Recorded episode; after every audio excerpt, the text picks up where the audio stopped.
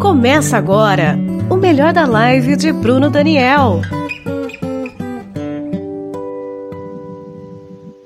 Boa noite a todos e a todas e a todos.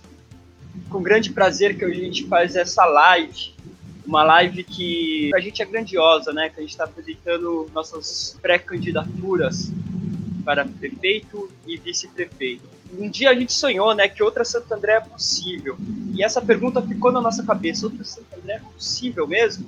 E nossa resposta foi que sim. E para esse desafio, contamos hoje com Bruno Daniel e Rose Santos para levar nossa Santo André à frente, fazer uma cidade forte como a gente sabe que ela é. Então estamos muito felizes de apresentar essa chapa aí de pré-candidatura a vice-prefeitura prefeito. Queria convidar todos para já procurar as páginas do Bruno Daniel, dar um curtir, da Rose também, Rose Santos, dá um curtir aí. E nosso financiamento coletivo, é muito importante que toda a nossa militância, nossos apoiadores, apoiadores participem do nosso financiamento coletivo. Isso aí vai fazer a nossa campanha ficar mais forte, a nossa campanha chegar onde queremos chegar, a vitória.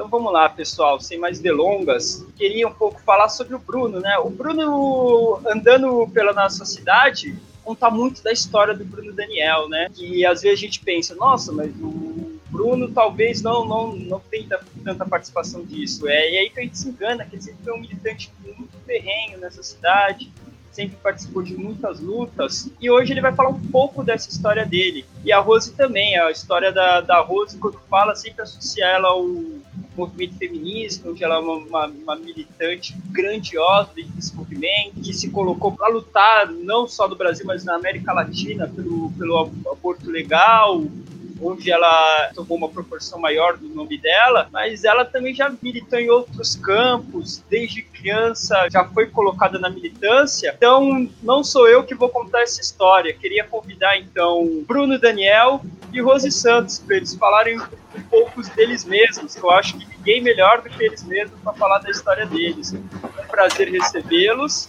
E vamos lá, vamos nessa live. Boa noite, Zeca. Boa noite, Rose. Boa noite a todos aqueles que estão nos assistindo. Então, vou fazer uma breve apresentação. Eu sou nascido em Santo André, sou técnico da Secretaria da Fazenda e Planejamento do Governo do Estado de São Paulo e sou professor de Economia da PUC. Eu, desde 2002, eu sou assediado para sair candidato a prefeito, desde que eu era militante do PT. Eu nunca aceitei e depois eu tive que viver um período fora do país como refugiado. E quando eu voltei em 2012, primeira coisa que eu fiz foi me filiar ao PSOL. Então, o que, que aconteceu ao longo da minha trajetória política? Eu milito desde o início da década dos 80 no Centro de Estudos Políticos e Sociais do ABC. E todo o trabalho que a gente fazia no Centro de Estudos era qualificar demandas de movimentos populares, sindicatos e servidores públicos, movimentos sociais. A ideia era sempre estar colocando à disposição desses movimentos conhecimentos que eu adquiri ao longo da minha vida acadêmica, da minha vida profissional e da minha vida política. Então, não se tratava somente de ajudar o movimento por creches no Parque das Américas, na cidade de Mauá, a reivindicar creches, mas o nosso centro ajudou a construir um equipamento popular de creche que deveria servir de referência para a prefeitura organizar um sistema de creches no município com uma proposta pedagógica que levasse as crianças ao desenvolvimento pleno. Então, a gente usava nossos conhecimentos para viabilizar esse tipo de coisa. Um segundo exemplo é o trabalho de pesquisa que o CEPS fez junto à Associação dos Usuários de Transportes Coletivos aqui de Santo André, no sentido de verificar o custo real do transporte coletivo. E aí, quando a prefeitura prefeitura reajustava as tarifas, o movimento tinha subsídios para dizer: olha, é, esse aumento é extremamente elevado e incompatível com os custos do sistema de transportes. Então a gente fazia pesquisas junto com a associação de usuários e subsidiava as suas demandas com relação à qualidade do transporte e com relação ao nível da tarifa. Um outro exemplo era relativo ao trabalho que a gente fazia de estudo das receitas e despesas da Prefeitura Municipal de Santo André Fizemos isso com São Bernardo também. E qual era o objetivo? O objetivo era ter em vista como estavam as finanças desses municípios para subsidiar os seus respectivos sindicatos de servidores na hora da reivindicação por elevação de salários, nas suas respectivas datas base. Então a prefeitura dizia: ah, não há recursos para é, elevar o salário do jeito que vocês estão demandando. Os nossos estudos permitiam ao sindicato dizer: ó, oh, tem espaço no orçamento para as nossas reivindicações. Então, no processo de negociação, os sindicatos tinham uma posição muito sólida na hora de fazer suas reivindicações. Um outro caso foi numa favela em Mauá, o Jardim Oratório, e a gente trabalhou lá com a Comissão da Terra, um organismo popular. Eles reivindicavam coleta de lixo porta a porta. E a prefeitura dizia: não, tecnicamente é impossível fazer isso. O que, que a gente fez? Sabedores de experiências de coleta de lixo porta a porta em a gente disse: ó, dá para fazer, pode se fazer assim, assim, assim, assado. E aí o movimento desta favela, muito importante, tinha condições de fazer uma reivindicação com solidez, sem a prefeitura dizer: ah, não dá para fazer. Não, o movimento dizia: dá para fazer assim, assim, assim, assado. Olha, foram incontáveis os trabalhos que eu fiz desde o início da década de 80, junto a movimentos populares, junto a sindicatos de servidores públicos. Mas sabe o que, que acontecia? Ao longo dessa minha trajetória, apesar das reivindicações serem de extrema qualidade, elas esbarravam nos executivos municipais. O tempo inteiro havia obstáculos à aceitação das demandas realizadas por esses movimentos. O que foi ocorrendo ao longo do tempo? Ao longo do tempo, fui vendo que era necessário construir um outro tipo de alternativa. Muito bem, eu estava contando que eu fui para o exterior, vivi como refugiado na França durante um certo número de anos. Quando voltei, me filiei ao PSOL e a mesma coisa que eu fazia com movimentos, isso tentar dar qualidade para as reivindicações dos movimentos, eu passei a, tentar fazer no PSOL. Como? A partir de 2012, passei a fazer um trabalho de formação aplicada no partido. E também trabalhei no sentido de pensar programas para a cidade de Santo André. Mas ainda era cedo para pensar numa candidatura. Isto não ocorreu nem em 2012 nem em 2016. Mas a partir de 2017, a gente passou a fazer um trabalho muito intenso dentro do pessoal, formando comissões de trabalho para pensar políticas alternativas e inovadoras para apresentar para Santo André em 2020. Pois é o que estamos fazendo agora. Eu tenho esse percurso muito ligado a movimentos até um determinado momento e no meu retorno ao Brasil me integro ao pessoal para fazer mais ou menos a mesma coisa que eu fazia antes, só que agora junto ao pessoal. Isto é, nossa democracia democracia está em perigo, ela precisa ser aperfeiçoada e um dos jeitos de aperfeiçoar a democracia é exatamente produzindo propostas inovadoras, apresentando essas propostas à população para dialogar com elas e trabalhar junto com a população para construir uma nova Santo André. Este é o motivo de eu ter aceito o desafio de sair pré-candidato à prefeitura de Santo André pelo PSOL. Essa é a minha trajetória e as razões pelas quais eu estou topei esse desafio. Muito bom, Bruno. Excelente te ouvir. Até para quem ainda não te conhece, acho muito difícil, né? Conhecer um, um pouco mais da sua dinâmica, dos seus pensamentos e dos seus planos né, para essa cidade forte. Rose, a gente quer saber um pouquinho da sua história agora. Fala pra gente aí um pouco da sua trajetória, dos seus projetos, como foi aí até chegar nesse momento. Boa noite a todos e todas e todes. Boa noite, Bruno. Boa noite, Zeca. Bom, meu nome é Rose Santos. Eu sou professora da Rede Pública Estadual, sou professora de filosofia. Me graduei na Universidade Federal de São Paulo. Logo em seguida, ingressei na Universidade de São Paulo, na USP, para fazer gestão ambiental, curso que não terminei, estou devendo ainda, curso muito interessante. É, venho de uma, de uma cidade do interior do Paraná, paranaense do interior do Paraná. É, como o Zeca colocou aí, tem uma trajetória de luta meio por osmose, porque meu pai é, foi coordenador do movimento do, do MT, foi filiado ao PT na época, foi, foi parlamentar também na minha cidade, então, enfim, a luta no, no MST foi, foi muito importante para minha formação, apesar de não entender muito bem na época, e só fui entender bastante coisas anos depois no movimento estudantil, já aqui em São Paulo, quando eu vim para trabalhar e para estudar, e no movimento estudantil, finalzinho ali, movimento secundário, é, é, ensino médio, movimento secundarista, é, movimento estudantil universitário, é quando eu começo realmente a minha trajetória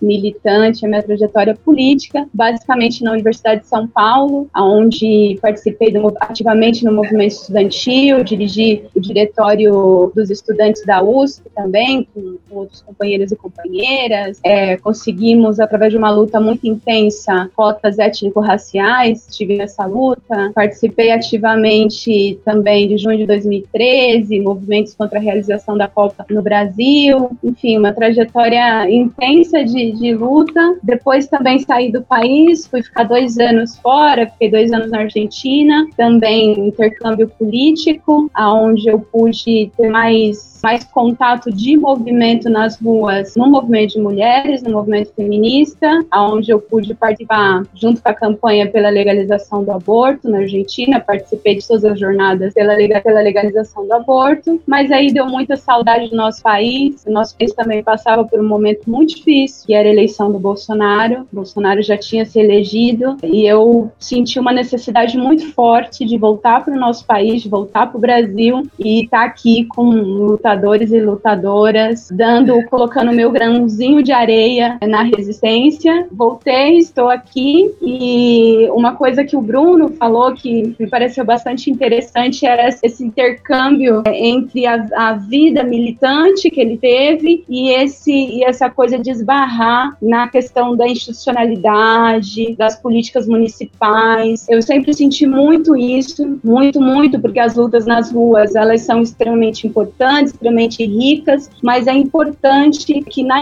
na institucionalidade, nos cargos de decisão, também estejam lutadoras e lutadores ouvindo as ruas e praticando dentro do parlamento, das câmaras, o que é realmente necessário para o nosso povo, para as minorias, para as maiorias oprimidas, como é o caso das mulheres. Então, foi nesse cenário que eu aceitei esse desafio. falei, ah, cumpri uma etapa, cumpri não, porque ainda estou na rua, das ruas ninguém me tira, mas eu senti que era importante dar um passo a mais na política partidária, na política institucional. Enfim, estamos nesse desafio aí junto com, com o Bruno. Estou muito honrada com essa tarefa, aprendendo muito, procurando colaborar muito e vamos que vamos. Hoje eu quero falar um pouquinho do nosso plano de governo, nosso plano de governo que agora acho que é o primeiro momento que a gente vai falar para fora, né? Depois de quase anos anos de debate, né, Bruno? É um plano de governo que não surgiu em janeiro e nem dezembro, é um plano de governo que vem de uma discussão bastante profunda no interior do partido, não só com a nossa militância, mas com profissionais da área, com professores, professoras, médicos, ativistas ambientais. Então, hoje a gente vai falar um pouquinho do nosso plano de governo, né, Bruno? Isso mesmo, é o que você falou. Eu, eu fiquei cansado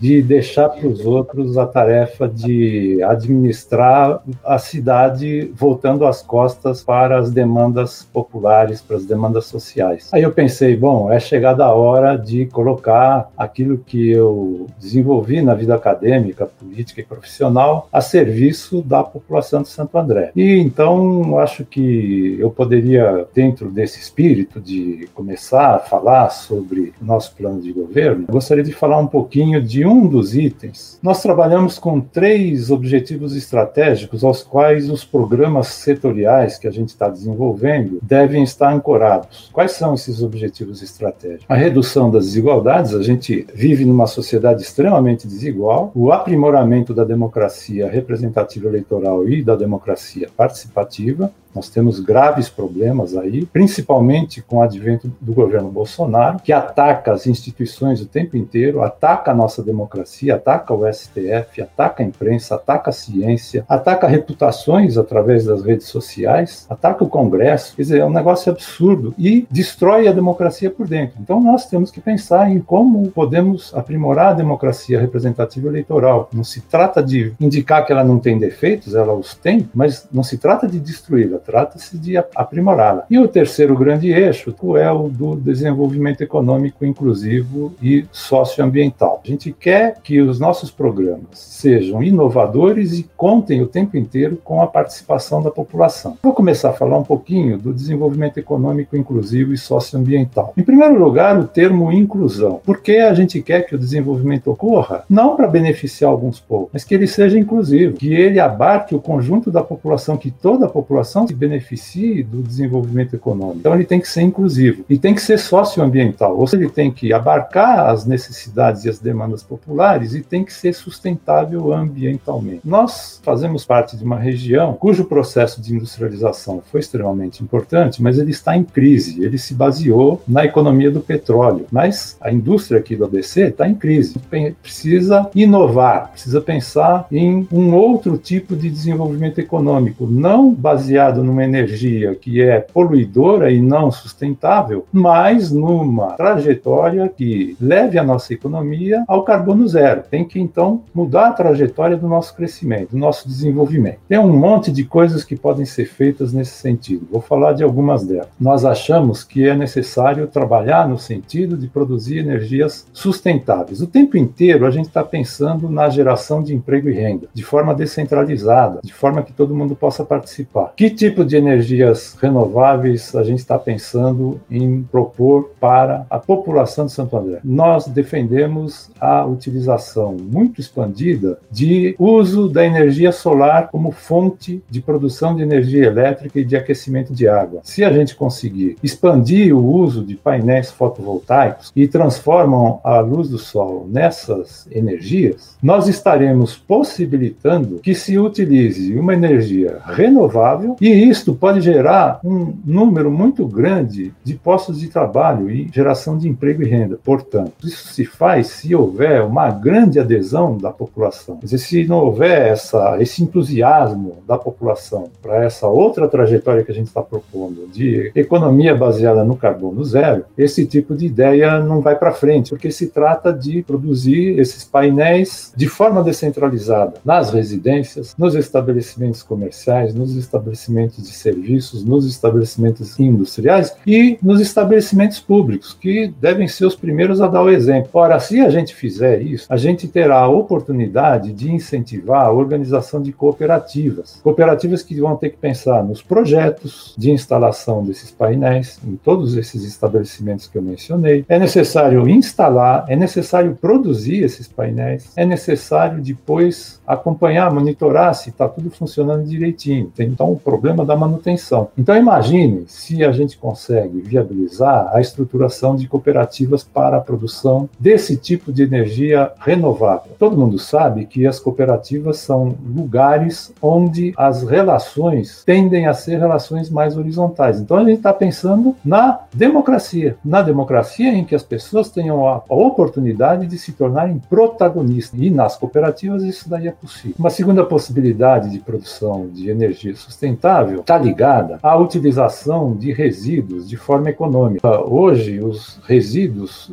vão para aterros, inclusive aqui na região, a gente está já é, exaurindo, terminando de poder usar os aterros existentes. Mas qual é a boa resposta? É a tentativa, que eu espero que se frustre, do atual prefeito de instalar na região do Pedroso, que é uma região de proteção ambiental, de um incinerador de resíduos? De jeito nenhum. Esta é a pior alternativa possível. Precisa perguntar por que razões este tipo de alternativa está sendo pensada. Nossa proposta é outra. Nossa proposta é organizar um processo bastante intenso de coleta seletiva de resíduos. E aí a gente vai estar tá aproveitando os resíduos em termos de matérias-primas e também de produção de energia. Isso pode ocorrer se houver uma separação dos resíduos já nas residências. E, de novo, a gente está pensando no seguinte, que é preciso adesão da população a esse tipo de proposta. Né? Ela precisa estar aberta, se sentir parte da construção de uma nova cidade com uma nova perspectiva de desenvolvimento. Então, se a gente faz a separação dos resíduos em casa já, é possível pensar na utilização desses resíduos. Aí, de novo, é possível pensar na estruturação de cooperativas, de pessoas que trabalhem com esses resíduos e os transformem novamente em matéria-prima. E aí, de novo, a gente está evitando de usar recursos que são escassos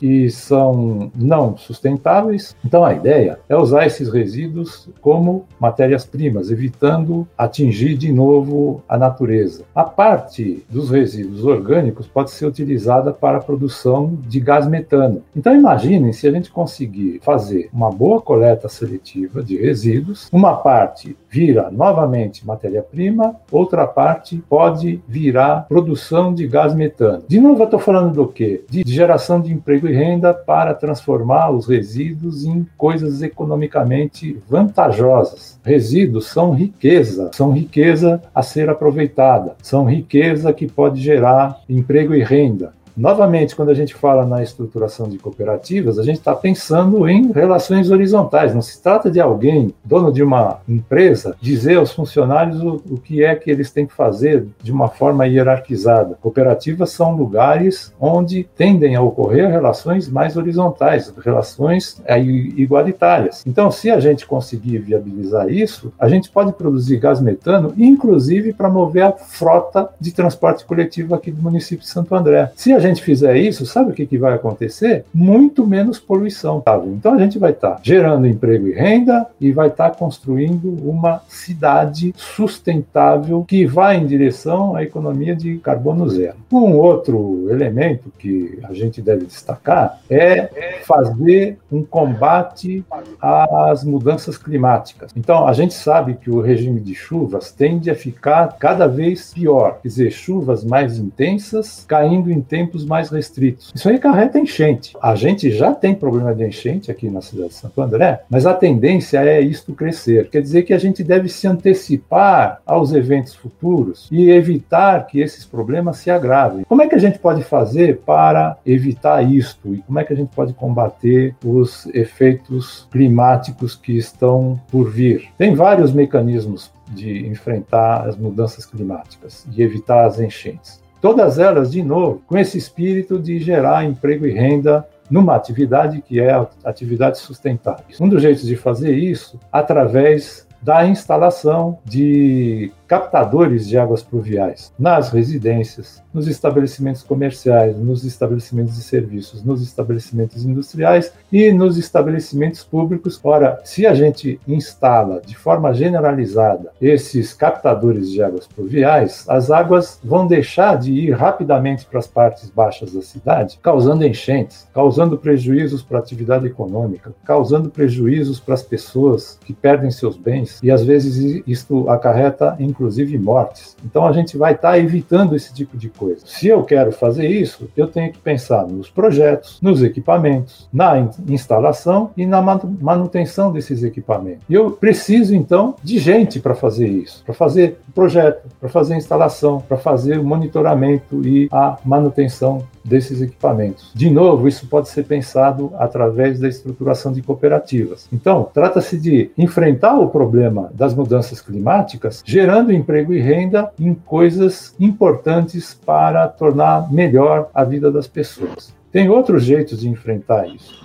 Uh, operar de um jeito diferente com relação ao tamanho do ATI que os mais antigos o Rio da Rocha. Então, o Tamanduateí, ele é um rio para onde correm as águas das chuvas e isso gera enchentes comumente nas épocas de chuva. Nós pretendemos despoluir o Tamanduateí. Nós podemos pensar na despoluição do rio Tamanduateí, tornando um lugar aprazível para o lazer, para encontros, para as pessoas, para atividades econômicas às margens do seu leito nós estamos dizendo que isso daí se faz assim, instalando o dedo, e você já consegue fazer numa gestão? Não. Nós não estamos dizendo isso. Estamos dizendo que é necessário caminhar nessa direção. Precisamos ter uma outra perspectiva. Precisamos pensar a cidade de um outro jeito. Imagina termos o, o Rio Tamanduateí como um cartão postal da nossa cidade. Um lugar de lazer, um lugar de encontro, um lugar bonito, um lugar agradável. Precisa, de novo, de projetos, precisa de obras, precisa de trabalho em cima desse tipo de atividade cidade. Depois precisa da manutenção. Há experiências em outros lugares que indicam que é possível fazer isso. Né? Então, o desafio que a gente coloca é tentar fazer isso aqui no município de Santo André. Para fazer isso, dá para o município de Santo André fazer isso sozinho? Não. E aí vem outra coisa importante do que a gente está pensando em termos de inovação. O Rio Tamanduateí nasce na nossa vizinha cidade de Mauá. Se a gente quiser despoluir o Rio Tamanduateí, nós vamos precisar trabalhar com outros municípios aqui da região,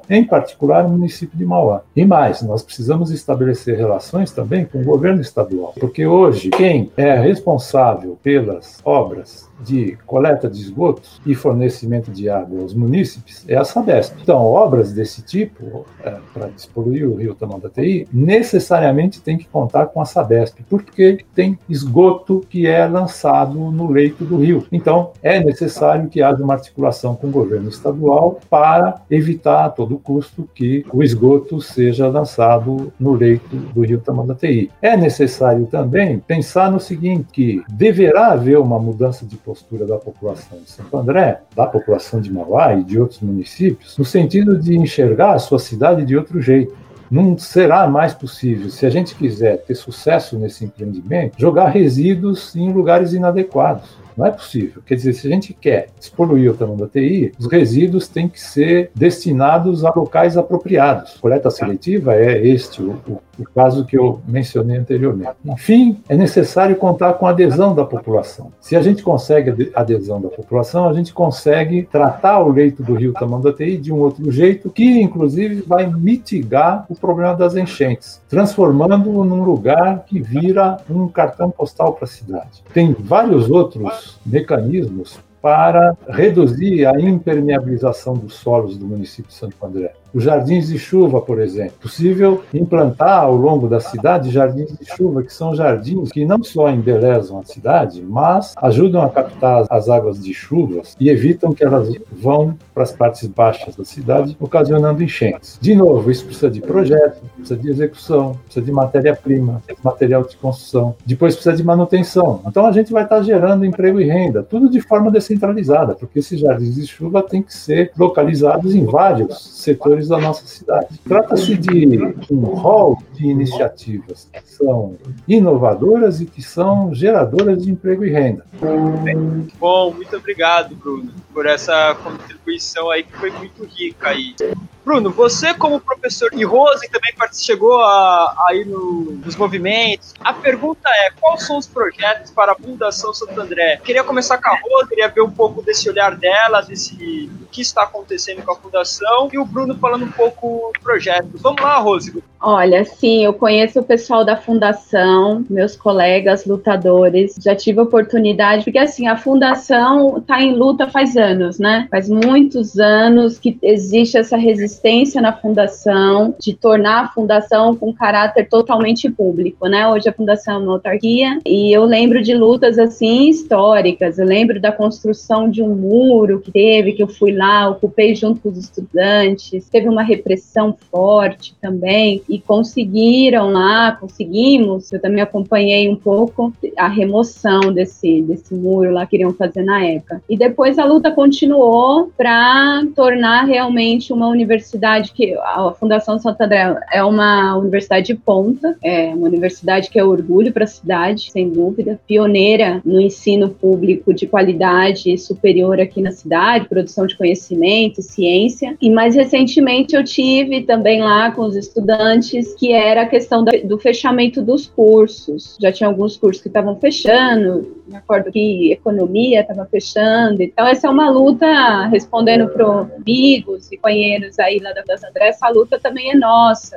A gente não pode ter uma região tem três universidades federais importantes aqui, a gente tem aqui do lado Santo André e São Bernardo, e a gente tem Diadema também, e esquecer da nossa lição de casa, né? E a nossa lição de casa é cuidar cuidar daquilo que foi pioneiro, né? Daquilo que foi vanguarda, daquilo que já tem uma tradição. E a fundação é isso. A fundação tem essa tradição, precisa ser defendida, precisa ser defendida realmente o seu caráter totalmente público. E isso faz parte da nossa luta. O Bruno é professor, professor de universidade, professor de ensino superior. Com certeza, o Bruno tem aí um olhar ainda mais aproximado dessa discussão, porque o meu olhar é o olhar da, da resistência junto a colegas lá da juventude, é de reivindicação, né, de reivindicação para que o governo municipal realmente tome a fundação como sua de fato. Então, Zeca, você falou, né, de eu ter dado aula na Fundação Santo André. Eu fui professor lá de 1986 até o ano passado. E porque é isso que a Rose estava falando. A fundação está numa crise de proporções muito grandes. A gente enxerga uma possibilidade, não é a única, mas é importante a gente destacar, a possibilidade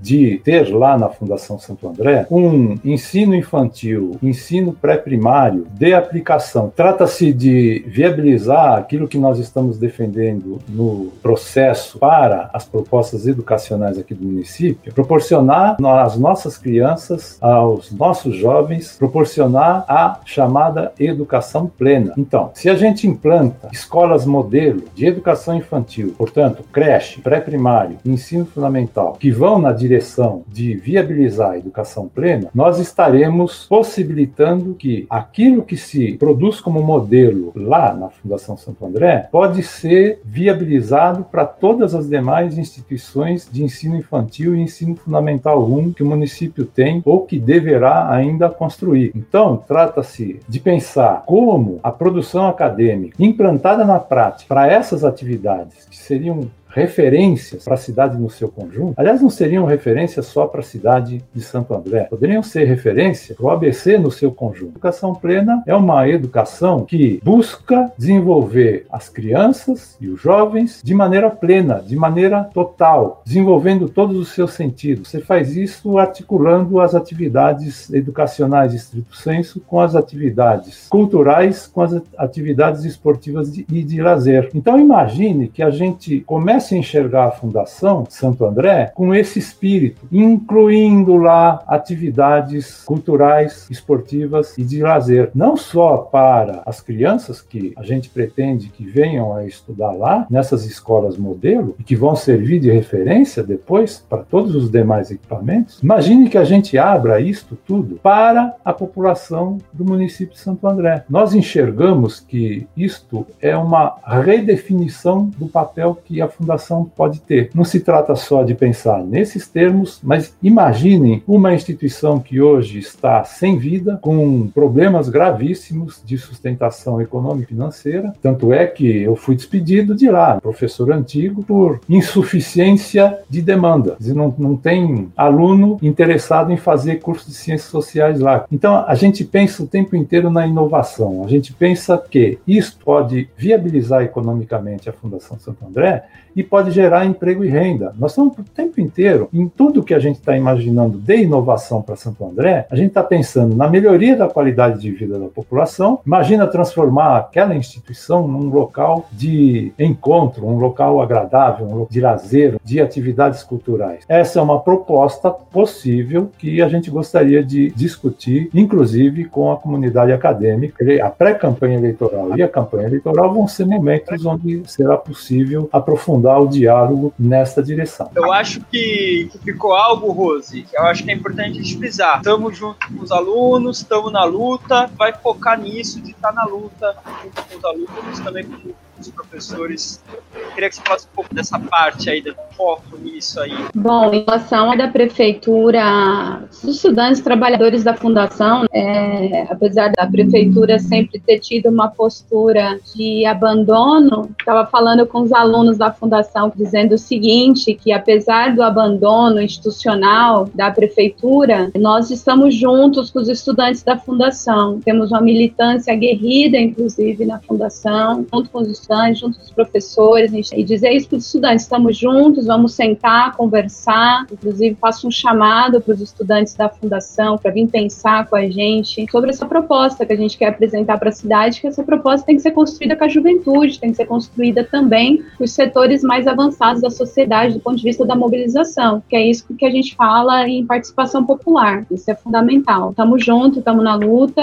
Agora, outro ponto que a gente não pode deixar de falar nessa live é sobre saúde. Estamos vendo uma pandemia, muito descaso no meio dessa pandemia. Eu queria saber, acho que todos saber, quero ouvir vocês falarem sobre, sobre o projeto de saúde para nossa cidade. Eu ou o Bruno primeiro? Ah, Vou dar um pontapé aqui, Bruno, e você, você me complementa aí. Vai, vai em frente. A questão da saúde para a gente ela é muito importante. Na verdade, a saúde atualmente ela é fundamental para qualquer discussão nas eleições, porque a gente viu o que o, o sucateamento da saúde possibilitou no sentido de degradação do atendimento nesse momento em que o povo brasileiro tanto precisou de saúde, tanto está precisando de saúde. Então, esse é um tema muito importante no nosso plano de governo. É interessante o plano de governo, por isso eu faço, faço um convite mesmo às pessoas a virem, a conhecerem, a participarem, a discutir conosco esse plano de governo, porque ele, todo ele, é fundado nesses princípios que o, que o Bruno falou, da participação, da democracia interna, do cuidado com as pessoas, do olhar humano, e o, no, e o nosso plano de governo da saúde não é diferente. Então, a gente aposta muito no SUS, ao contrário do que a gente está vendo aí nessa toada negacionista, anticientífica, a gente aposta muito no SUS, nesse setor que quer acabar com o SUS definitivamente, nós apostamos muito no SUS, porque o SUS ele pode e deve ser aprimorado. O SUS é um programa hoje que é reconhecido mundialmente, inclusive é aí pauta de várias discussões internacionais sobre a questão da saúde, mas ele não é perfeito. Não é à toa que a direita reacionária aí do governo Bolsonaro consegue pautar tantas coisas e consegue desmantelar as coisas que nós já temos, que poderiam ser melhoradas, como o Bruno falou no início sobre a questão da democracia, né? A gente sabe que a nossa democracia tem ruídos, mas ela precisa ser aprimorada. E isso está em outras questões também. E a questão do SUS é, é sentido isso. Né? A gente tem um sistema de saúde que não consegue atender toda a demanda. A gente tem um sistema de saúde hoje que está muito aberto para fraudes, para corrupção, para iniciativa privada, mas que ele é importante. Ele é importante por alguns princípios que é bem parecidos com o nosso plano de governo. E um desses princípios é a participação popular, é a questão da fiscalização nas chamadas OSS, que são aquelas fundações de apoio da saúde, das iniciativas privadas que estão aí entrando com força na saúde também.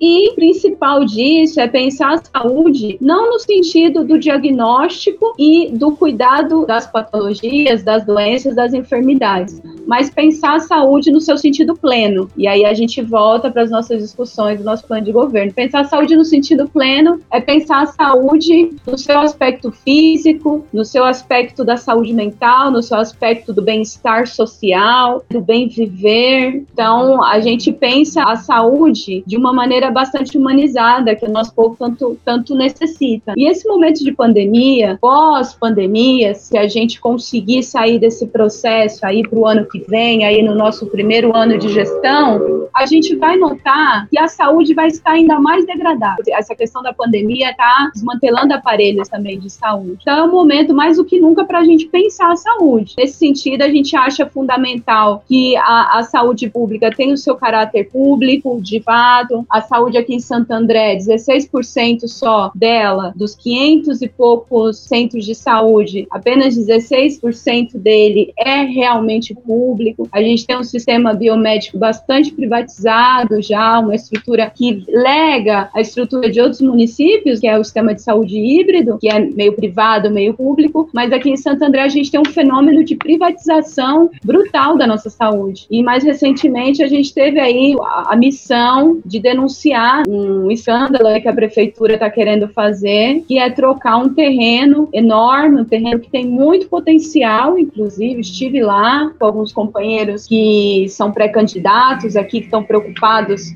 com os bairros, com os problemas da, das pessoas nos bairros, fomos até lá e verificamos um, realmente um absurdo que a prefeitura quer fazer para beneficiar os seus amigos, para fazer lobby com a coisa pública. Não sei se vocês acompanharam, a gente esteve lá e filmamos, filmamos o primeiro prédio, todo, a estrutura toda funcionando, um prédio, assim, na minha experiência, assim, de, de rodar na militância, um prédio novo, inclusive, perto de muitos que eu já vi por aí, funcionando em plena atividade, mas que o prefeito resolveu trocar, querer trocar por um terreno menor, sem construção nenhuma, e tinha até gado lá passando lá no terreno, terreno super pequeno, era ali é uma construção de uma casa e um jardim, não tinha nem condição de ter um estacionamento ali, não tinha adequação para deficiente físico no meio da avenida, enfim. Então é, é essa postura a gente tem que mudar, esse olhar para a saúde que a gente tem que mudar, a gente tem que pensar a saúde voltada no bem-estar das pessoas, para a dignidade das pessoas, não só no seu atendimento, mas no seu acesso. Então, o plano de governo que a gente pensa é uma saúde realmente calcada nos, nos valores socioeconômicos, na igualdade, contra a redução de desigualdade, no acesso, na fiscalização realmente, porque a gente sabe que dinheiro para a saúde, a saúde pública é na onde vai mais dinheiro, né? Na onde tem mais reservas de dinheiro, mas também é na onde tem grandes escândalos de corrupção. Recentemente, nossos parlamentares lá em São Paulo denunciaram um escândalo com as fundações de, de apoio da saúde lá, um escândalo bilionário. Então, é muito fácil roubar na saúde. Então, a gente tem que estar muito atento e cada dinheiro que vai para a saúde tem que ser bem gasto, tem que ser bem gasto, porque saúde nunca é demais. Então, é, é a gente pensa num plano de governo para a saúde participativo, planejado. É importante que a gente pense a saúde de maneira bastante planejada, é importante ter um mapa epidemiológico da cidade para a gente poder acompanhar passo a passo os bairros. É importante muito ter bastante investimento na contratação de agentes de saúde e médicos da, da família também. Isso é muito importante, esse contato não só das pessoas quando vai nas UBSs ou quando vai nos hospitais, mas também na casa do doente, na casa do enfermo, tratar as medidas de prevenção. A gente sabe que no Brasil a gente tem um problema crônico de não prevenção das saúdes, por isso a gente tem uma taxa de natalidade bastante alta em relação de mortalidade bastante alta em relação a outros países. O brasileiro morre jovem, morre por doenças que poderiam ser evitadas, por doenças que poderiam ser controladas. Então é isso que a gente quer para a cidade. Eu, eu gostaria de complementar um pouquinho isso tudo que a Rose falou, o que, que a gente nota hoje no tipo de política que realiza o atual prefeito? Hoje, as equipes de estratégia de saúde da família têm condições de cobrir só 25% da população. E sabe o que, que, o que, que aconteceu com os gastos do estratégia de saúde da família nos dois primeiros anos do governo? Eles caíram. A estratégia de saúde da família é isso que a Rose mencionou. São equipes constituídas por médico de família e, fundamentalmente, enfermeira e agentes comunitários, que são aquelas pessoas que vão visitar as casas, vão verificar se há, há problema, realizar os encaminhamentos devidos e localizar coisas que são assintomáticas. Por exemplo, diabetes e hipertensão, elas são assintomáticas. Então, às vezes, a pessoa está doente, não sabe que está doente e seria possível adotar procedimentos para enfrentar esse tipo de doença. Quem pode fazer isso? Essas equipes de estratégia de saúde da família. Então, o que, que a gente precisaria fazer? Precisaria viabilizar a expansão desse tipo de programa aqui no município de Santo André. A pandemia nos diz que quem é mais atingido por ela são exatamente as pessoas mais pobres, são as pessoas negras. Se a gente quiser enfrentar as desigualdades, não só as desigualdades de renda, mas as outras desigualdades, a gente deve expandir a estratégia de saúde da família. E mais, eu gostaria de destacar, como a Rose colocou, nós enxergamos a saúde como bem-estar. Significa que as pessoas devem ter a oportunidade de fazer atividade física, de praticar esportes, de ter atividades culturais, de se sentir pertencentes à comunidade. E aí elas vão ter bem-estar. Se elas se sentirem donas do seu nariz, se elas tiverem bem-estar, se elas tiverem condições de participar comunitariamente. Então a gente imagina um tipo de estratégia de saúde da família que consiga articular a identificação das doenças das pessoas para realizar os encaminhamentos necessários, mas que viabilize também essa articulação com as atividades de esporte, cultura e lazer. Aí as pessoas vão ter bem-estar. E isso vai fazer o quê? Vai desafogar as filas dos hospitais, vai viabilizar que as pessoas tenham acesso a médico. Hoje as pessoas não têm acesso a médico, é, ou é muito dificultado o acesso a médico. Elas vão normalmente tentar o acesso a médico quando elas já estão doentes. Muito bem. Então, trata-se do quê? De pensar prioritariamente no bem-estar das pessoas. E isso a gente faz tornando acessível à população esse tipo de atendimento. Para isso, uma das inovações que a gente está propondo no nosso programa de governo é instalar consultórios de equipes de estratégia de saúde da família. Nós, quando olhamos a cidade de Santo André, localizamos um conjunto de territórios que são descobertos pelo atendimento dessas equipes. Então, trata-se do quê? De viabilizar o acesso a esse tipo de equipamento, não só as UBS, as unidades básicas de saúde, e as unidades de pronto atendimento, mas também a esses consultórios descentralizados. Seria um nível adicional de descentralização da saúde para tornar mais acessível à população a presença do médico, a presença de equipes, de uma enfermeira, de equipes que vão cuidar do bem-estar das pessoas. Isto é absolutamente fundamental. O que, que a gente viu o atual prefeito prefeito fazer? Ele licitou um hospital de retaguarda na Vila Luzita. Isto foi licitado na gestão Aidan por 3 milhões e meio de reais e agora, na metade do ano, este hospital foi licitado em 13,5 milhões de reais. Olha só que momento para fazer essa licitação. É o último ano de governo, o custo do hospital quadruplicado, vai deixar um problema fiscal gravíssimo para a gestão subsequente porque quando a gente está enfrentando uma pandemia, o nível da atividade econômica se reduz, e ao se reduzir o nível da atividade econômica, reduzem-se também as receitas da Prefeitura Municipal de Santo André.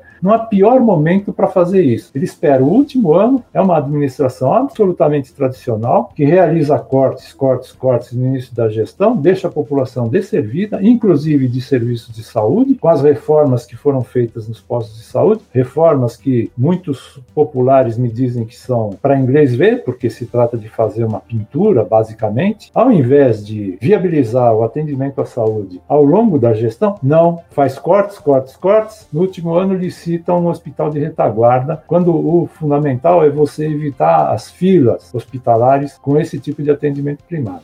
Joia, pessoal. Com certeza ficou muito assunto para falar, né? não deu para falar de tudo. Se a gente fosse falar, acho que ficaria aqui umas três, quatro horas de live. Então convido novamente o pessoal a procurar as páginas, curtir a página do Bruno, Daniel, curtir a página da Rose Santos. E com certeza vai ter mais live, vamos voltar a muito assunto, vamos falar de assuntos novos. Também nosso financiamento coletivo está aí. Para terminar de uma, de uma maneira mais branda, mais leve, porque esses assuntos são pesados e precisam ser pesados, precisam ser levados com seriedade, a seriedade que vocês levaram. Queria falar um pouco desse momento aí, desse lançamento de, dessa, dessa chapa. Queria que vocês deixassem uma mensagem final e última saudação aí para a nossa militância e apoiadora. Bom, eu queria deixar aqui o meu beijo a todo mundo, a nossa audiência, ouvindo. Tem muita coisa realmente para para debater, como o Zeca mesmo falou, a gente tem um plano de governo muito rico, sendo construído por muitas mãos, como eu já falei, então está aberto aí para todo mundo participar. A participação popular nosso plano de governo já começa antes do governo, então está totalmente aberta para as pessoas participarem. E queria aqui deixar também aí reforçar as nossas redes sociais, seguir as nossas páginas, compartilhar os nossos materiais, nossos documentos de discussão, de denúncia também, como o Bruno colocou aí da mais um caso é da prefeitura. Então compartilhe os nossos materiais para a gente chegar num número cada vez maior de pessoas.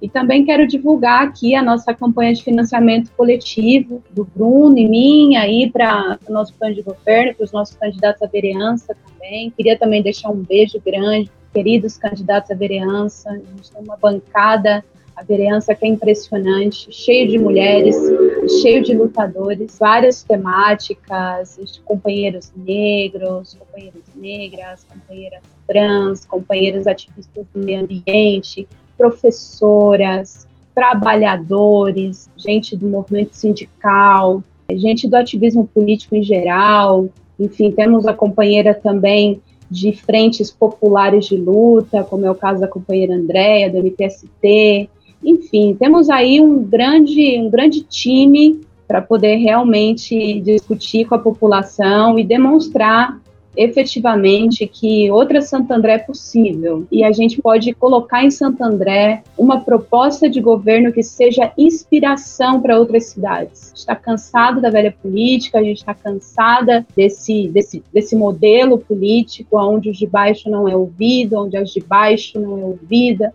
onde não chega na periferia, onde não consegue dialogar com a população negra e pobre, não consegue discutir com a juventude. Então a gente está cansado dessa política tradicional e a gente quer discutir com vocês isso. Então participem, tomam-se nossa, as nossas ideias, as nossas propostas. E é isso. E até a próxima, né? Que vai ter muitas ainda e tem muita coisa para debater, né, Bruno? Sem dúvida, Rose. É, não deu nem para esquentar essa conversa. Eu, para falar de desenvolvimento econômico, inclusive socioambiental, tinha muito mais coisa para falar. Enfim, eu vou reiterar o convite que você fez, que é o convite de sensibilizar as pessoas para o diálogo em torno daquilo que a gente está propondo. Não se trata de propostas fechadas, trata-se de uma proposta que foi longamente produzida e discutida mas que está aberta a transformações, à incorporação de novas ideias, mas é possível perceber o seguinte, que a gente está trabalhando com inovação o tempo inteiro e estamos cansados dessas administrações tradicionais. E eu, então, reitero o convite que a Rose fez. Creio que, se a gente conseguir a mobilização das pessoas em torno do nosso programa, nós vamos conseguir ter energia suficiente para a transformação. A gente precisa do engajamento das pessoas desde já. Se a gente consegue o engajamento, a gente torna a nossa pré-campanha e depois a nossa campanha num movimento rumo a uma nova Santo André. Então, dizemos sempre, com vocês e para vocês, uma nova Santo André é possível. E assim nos despedimos. Uma nova Santo André é possível. Boa noite a todos e obrigado pela audiência. Você ouviu o melhor da live de Bruno Daniel.